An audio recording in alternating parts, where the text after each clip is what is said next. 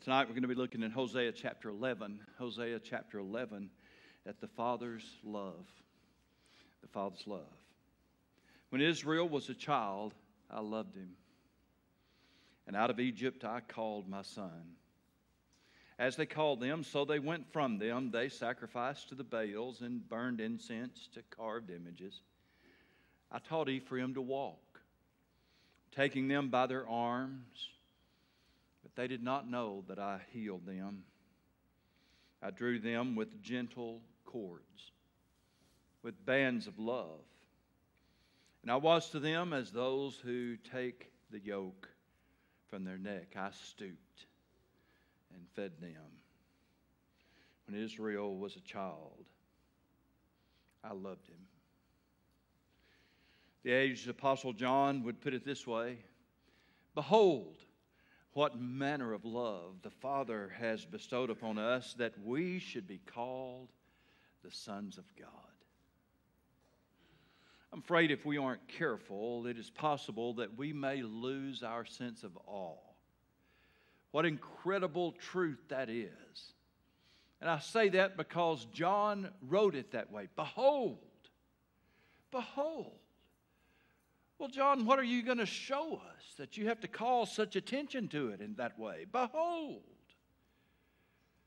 Behold how much God loves us. Now, that's something to look at. The old hymn writer probably said it the best, and I love this part of that old hymn The Love of God. Uh, I'm not sure who all have sung it, but it was probably made most famous by George Beverly Shea. And yeah, last week I was listening to a little bit of those uh, uh, Gaither uh, reunions, and there was Bev Shea up there singing. And of course, what did he sing? Uh, the love of God. I don't know how old he was. Way old. Way old. Voice scratchy, almost gone. But still, he belted it out. Could we with ink the ocean fill, and were the skies of parchment made, were every stalk on earth a quill, and every man a scribe by trade, to write the love of God above would drain the oceans dry, nor could the scroll contain the whole, though stretched from sky to sky. I can't sing it like Bev did, but Still a great song. We talk about the love of God, that is an inexhaustible subject. The love of God for his children. Sin, you see, had separated us and alienated us from God. And yet, the glorious truth of our regeneration, how God made us alive, our justification, how we were declared not guilty according to law. Our reconciliation through Jesus Christ has brought us into this loving relationship, children of God. Galatians 3:26 says, "For you are all the sons of God through faith in Christ Jesus." Now, in our message tonight in the Old Testament book of Hosea, God is giving a message describing how he has dealt with Israel as a faithful father. And it isn't surprising then that he will frame his message through the prophet around God's tender compassion, the tender compassion that he has for us, the troubling concerns, and also the time of correction. It's a faithful father, you see, who's able to look at his children, seeing their strengths and their weaknesses, their successes and their failures. It's possible for a father to get so involved in being critical that he never sees all the good things, never commends all the good things that their children does, and yet he points out every flaw, every failure. It, it's, it's, a, it's a terrible thing to do. dads. It's an easy trap to fall into. Uh, but God uh, isn't that way. He doesn't just see our faults, He also sees our successes. And if that's true, and it is true, it doesn't take much of a success. Remember, Jesus talked about giving a cup of cold water. Amen. I mean, it doesn't take a whole lot of success for God to see it and to see the significance of it. It's also possible for a father to lapse into a mode where he sees only his children's success and can never accept the fact that there's anything wrong with their child or that they ever make a mistake or ever do anything wrong, never offers correction at all. Either side of that is a terrible injustice to children.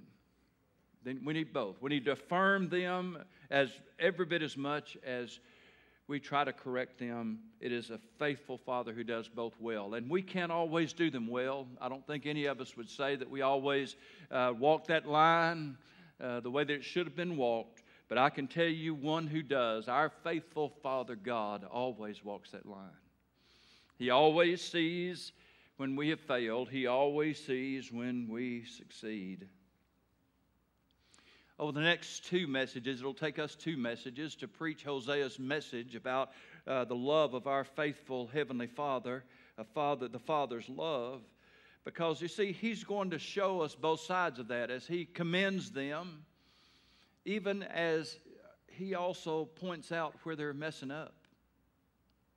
But then He also talks about that correction. We'll begin tonight then with the tender compassion much like we saw this morning in a completely different passage and a different message. We see God uh, providing us with this imagery of a father. When Israel was a child, I loved him, and out of Egypt I called my son. Now, if that sounds familiar to you, it should. That is a messianic prophecy. We know that because it's identified that way for us in the New Testament, and it is a reference to Jesus Christ. But we can see it in the context. And in the context of that Old Testament passage, when God said, Out of Egypt I've called my son, he's talking about how he brought the children of Israel out of Egypt. They were his children, they were indeed his son. And he spoke of it in just this way so that it would always give us, also give us then that prophecy and promise of what would happen unto Jesus as he comes out of Egypt. God indeed brought them out of that place of idolatry. And almost immediately, they were going right back to it.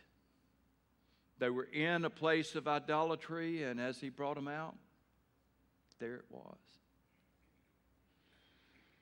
And so God speaks then of how He was so patient with them.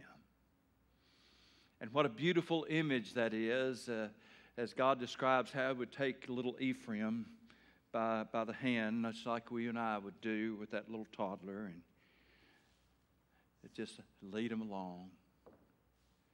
You can hear that little toddler cackling if you listen real close, just a laugh and throwing his head back, ha ha ha, big old smile, Look at me, look what I'm doing.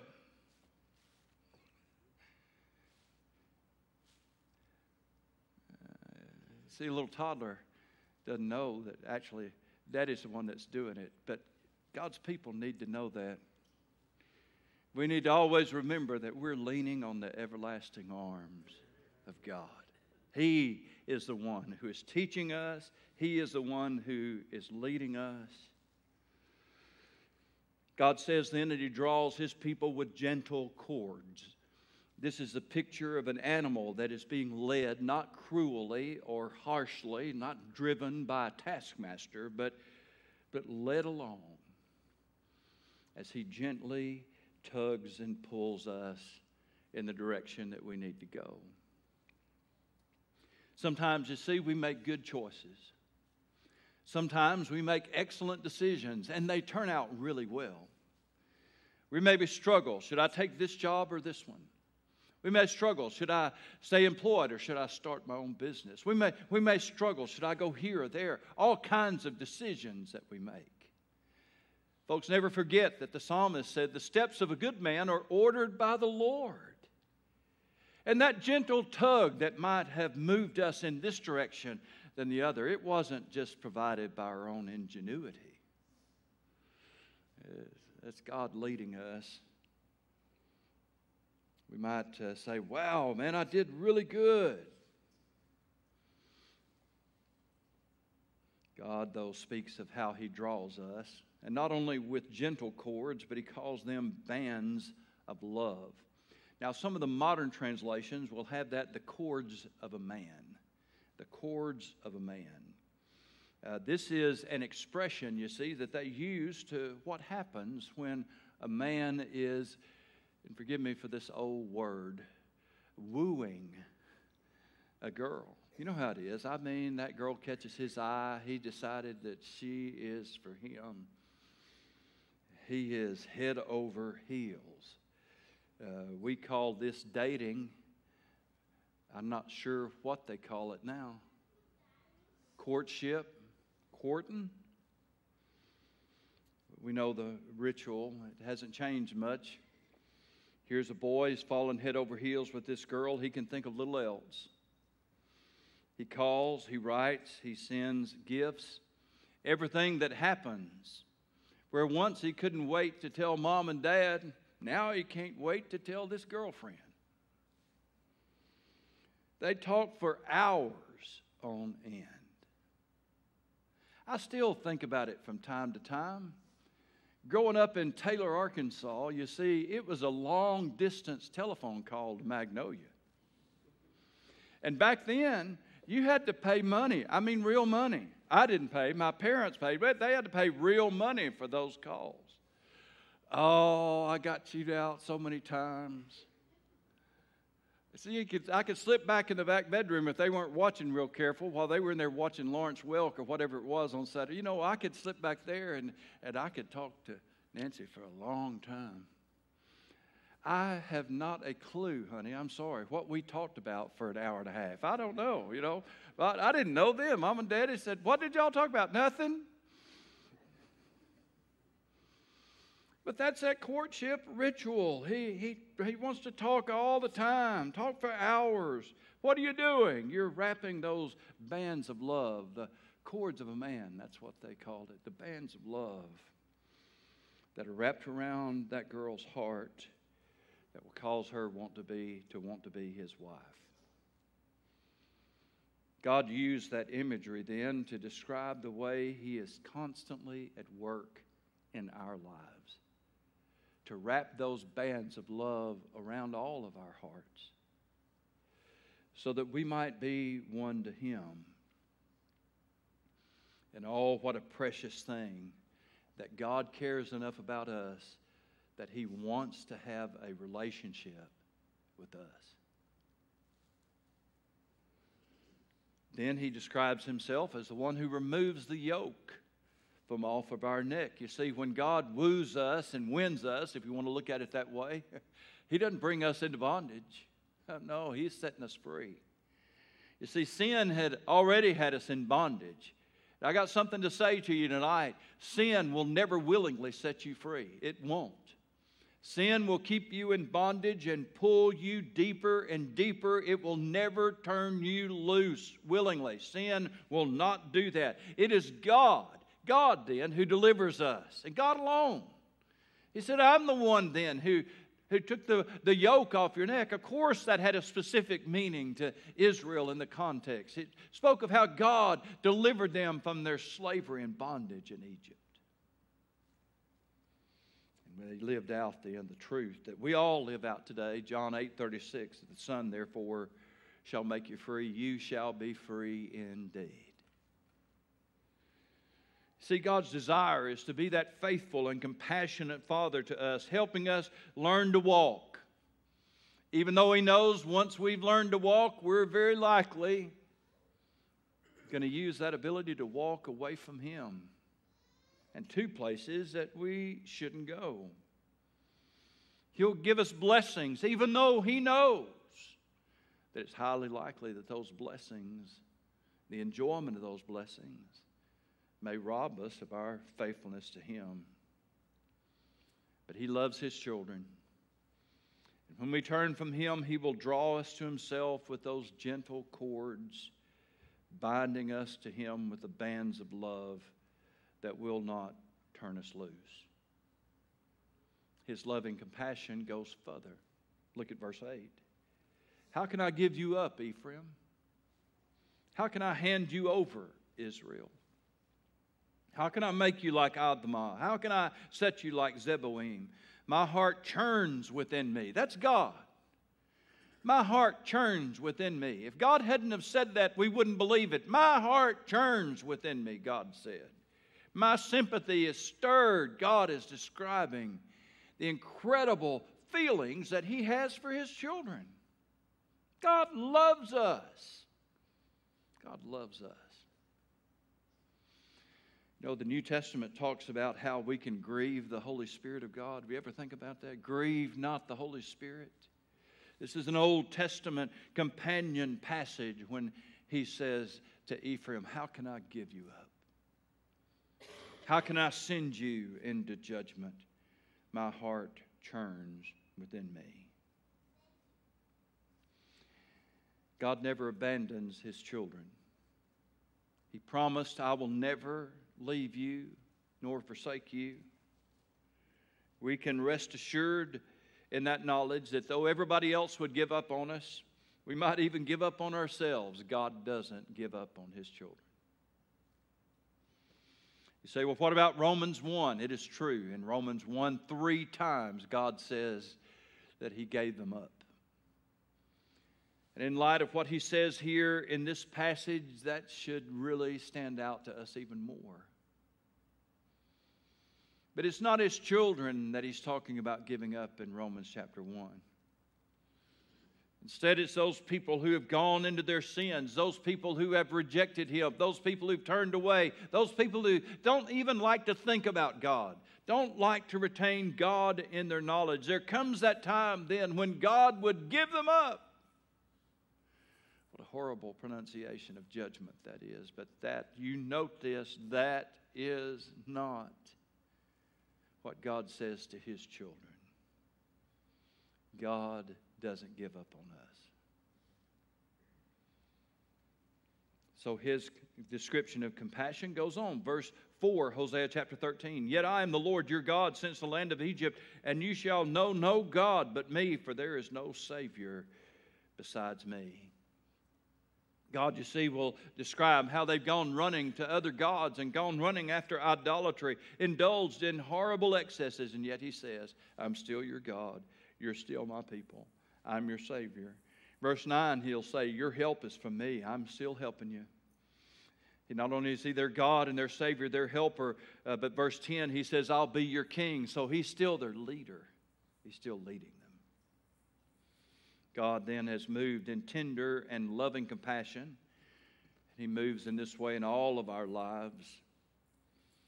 And while it is true then that God loves us, He sees those times that He leads us, that we are blessed, we are helped, we are led along.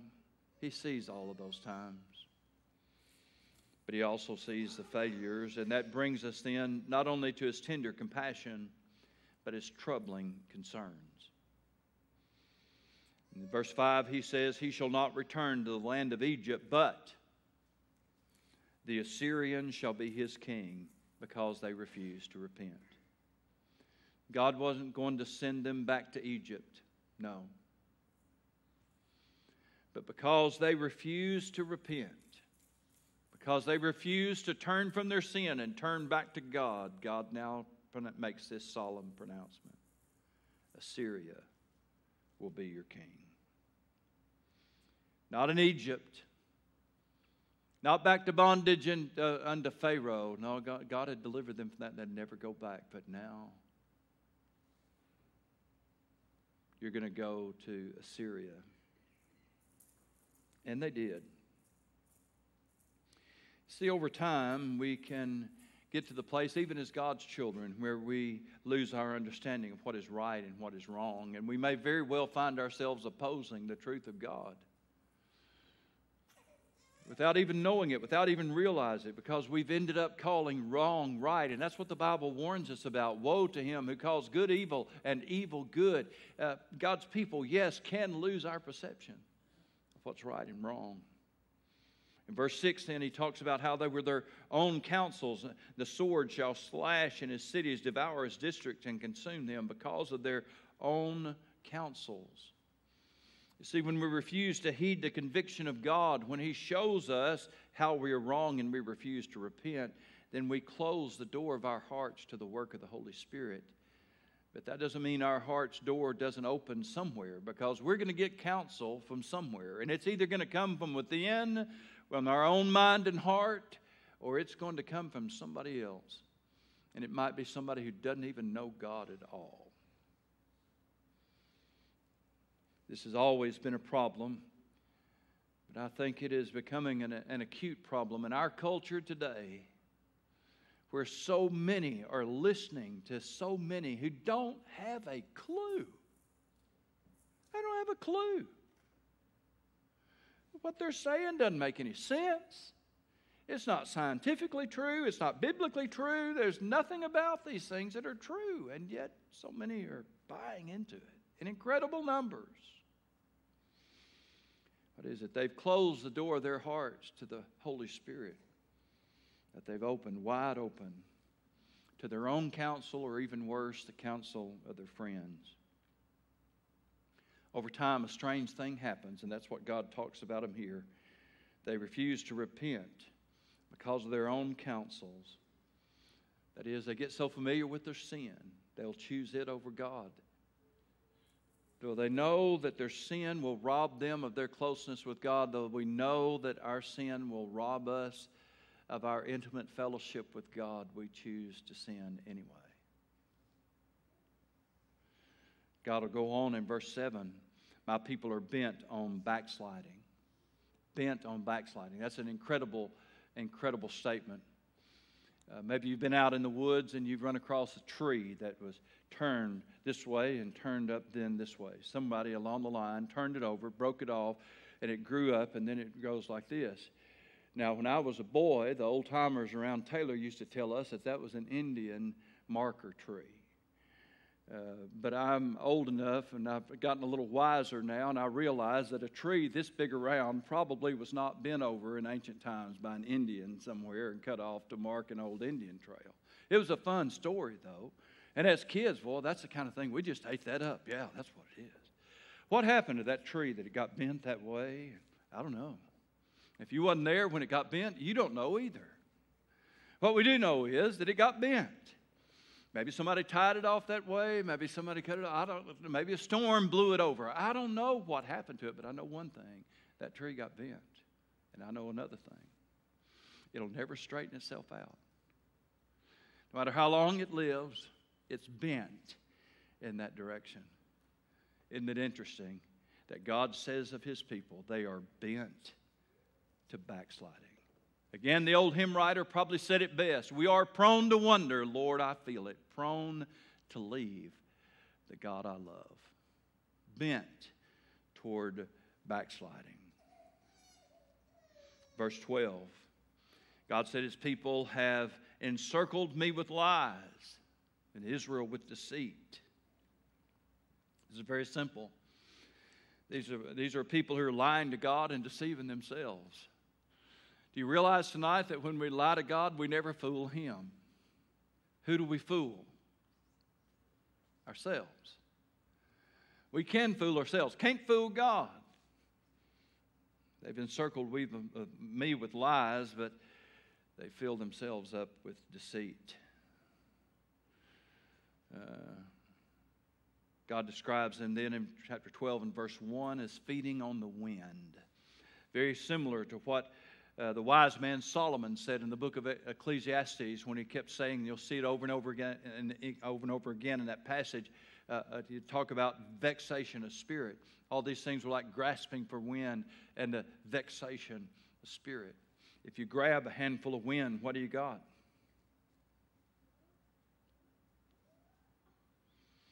Wind's powerful, I, I'll give you that, but when we grab it, it's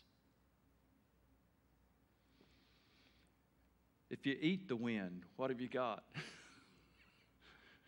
Do you think God is painting them a picture here in the Old Testament? A lot of things that we go after are like feeding on the wind. looks substantial, seems powerful, but when we take it in, there's just nothing to it. Verse 1, chapter 12 Ephraim feeds on the wind and pursues the east wind. He daily increases lies and desolations. They make a covenant with the Assyrians, and oil is carried to Egypt. That's not petroleum, uh, that's olive oil. It was speaking then of the price of the covenant that they made with Egypt to protect them. Of course, Egypt couldn't even protect itself against the onslaught of the Assyrian armies. So, of course, they weren't going to protect Israel either. So, Israel was, again, feeding on the wind, lying to themselves, lying to God. He returns to their deceitfulness. He calls them a cunning Canaanite. Verse 2 The Lord also brings a charge against Judah, will punish Jacob according to his ways, according to his deceit deeds, he will recompense him. Verse 7 A cunning Canaanite, deceitful scales are in his hands he loves to oppress. Jacob, of course, was a con man, a person who lived by his wits. And so when God speaks of his people as being like the cunning Canaanite, that would have been a grievous, grievous insult to them. Describe them then as people who were making their living uh, by unscrupulous means. We might think that God doesn't notice if his people adopt unscrupulous business practices. Rethink your thinking if you're thinking that. Well, it's just business. Or you think you're thinking? He says it right here God notices, God knows if we turn in this direction. We might say, like Ephraim did, look how rich we've become. God knew how they'd made it. He was not pleased. Chapter 13, verse 5 Then I knew you in the wilderness, in the land of great drought. Remember, we're talking about God's, uh, the trouble that God saw before them. He talked about his tender compassion, but now his troubling concerns. Verse 6, 5 and 6 I knew you in the wilderness, in the land of great drought. When they had pasture, they were filled. They were filled, and their heart was exalted. Therefore, they forgot me. They were filled, God says, and they forgot. God describes how he had a close, intimate relationship with them in the wilderness. Every day they would get up and they'd go out and gather the manna. Monday. What's for breakfast? Manna. What's for lunch, Mom? Manna. What are we going to have for supper? Manna. Y'all do remember what manna means, don't you? What is it? Uh, that's what it means, literally. What is it? What is it? I've always kind of wondered, you know, did they have it boiled for breakfast and then fried for supper? I, I don't know. But I know one thing every day where'd they get their food? God brought them bread from heaven. That's how they ate. When they needed a drink, where'd they get a drink? God provided for it. They didn't know where to go. How did they know where to go? God led them. By night, it was by a pillar of fire. By day, it was by the cloud. God would look at that time and He said, There was a time when we were close and you were dependent on me. But then He says, You got these green pastures and full bellies, and all of a sudden, God says, They've forgotten me. God's tender compassion, His troubling concern. And the last part of Hosea's message we'll save mainly till next week. And I don't tell you that so you can skip next week. Say, boy, it's going to be tough next week. It's tough this week. God's timely corruption. I'll just give you a hint. It's Hosea chapter 13, verse 12. The iniquity of Ephraim is bound up, his sin is stored up. Again, like so much of this passage, this is a very, very graphic, pictorial language, one that they would have recognized immediately, of course.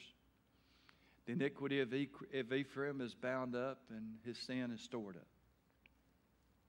Not much right now, but a little bit earlier in the year, you could see farmers all over the country doing exactly what this passage was talking about. They'd cut their grass out in their pasture, We call that hay. They'd run the tractors over it and they'd bind it up. And then some of them, if they're old fashioned in my way of thinking, would take it then and put it in the barn. It's bound up, it's in the barn. It's harvested, it's cured, it's bound up, it's in the barn. And so God was talking to them, whether about hay or some other crop.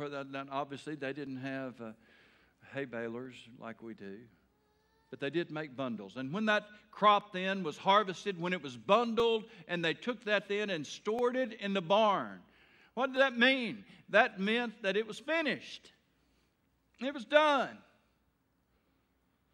What was God telling them?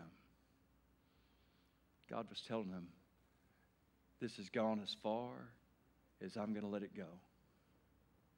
Your sin is bundled up and in the barn. uh, this is done. It's done. It's not going to go any further. This is done. And it's time to move.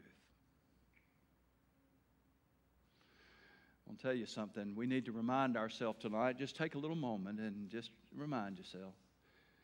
Uh, when God says a nation is done, that nation is done. God said, That's it. That's it. You know, God's not like us, and we've all seen this and maybe done it ourselves. We'll say to our children, Don't you do that again. They do it again. And then we say, if you do that again, I'm going to whip you.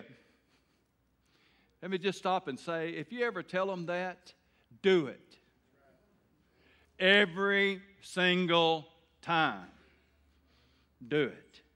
We talk about them terrible twos, a little joy of parenting here for, uh, this afternoon. Talk about them terrible twos. Listen, them terrible twos are really uh, just kind of like boot camp. God is training you for them terrible 13s, 14s, 15s, 16s, and 17s that are to come. And so you've got that time when they're little, and all it takes is a flash water or just a little bit of something on that leg. It's all it takes. And they're screaming, oh, they're not going to die. They're acting like they're going to die. We say, if you do that again, I'm going to spank you, then follow through. You won't have to do it very many times. And when you get that across to them when they're little, you know, that's a lesson. And it stays with them for a long, long time, especially if you reinforce it from time to time. There's a time when daddy says, You're done, and he means it. There's a time when mama says, You're done, and she means it. Your kids need to know when they're real little that you mean it. And there's an easy way to convince them. You say, Oh, Brother Rich, do you really believe in punishing those precious little innocent children like that? Yes, yes, I do. I did. I didn't just believe in it, I practiced it. Uh, the Bible says that foolishness is bound up in the heart of a child, but the rod of correction will drive it far from them.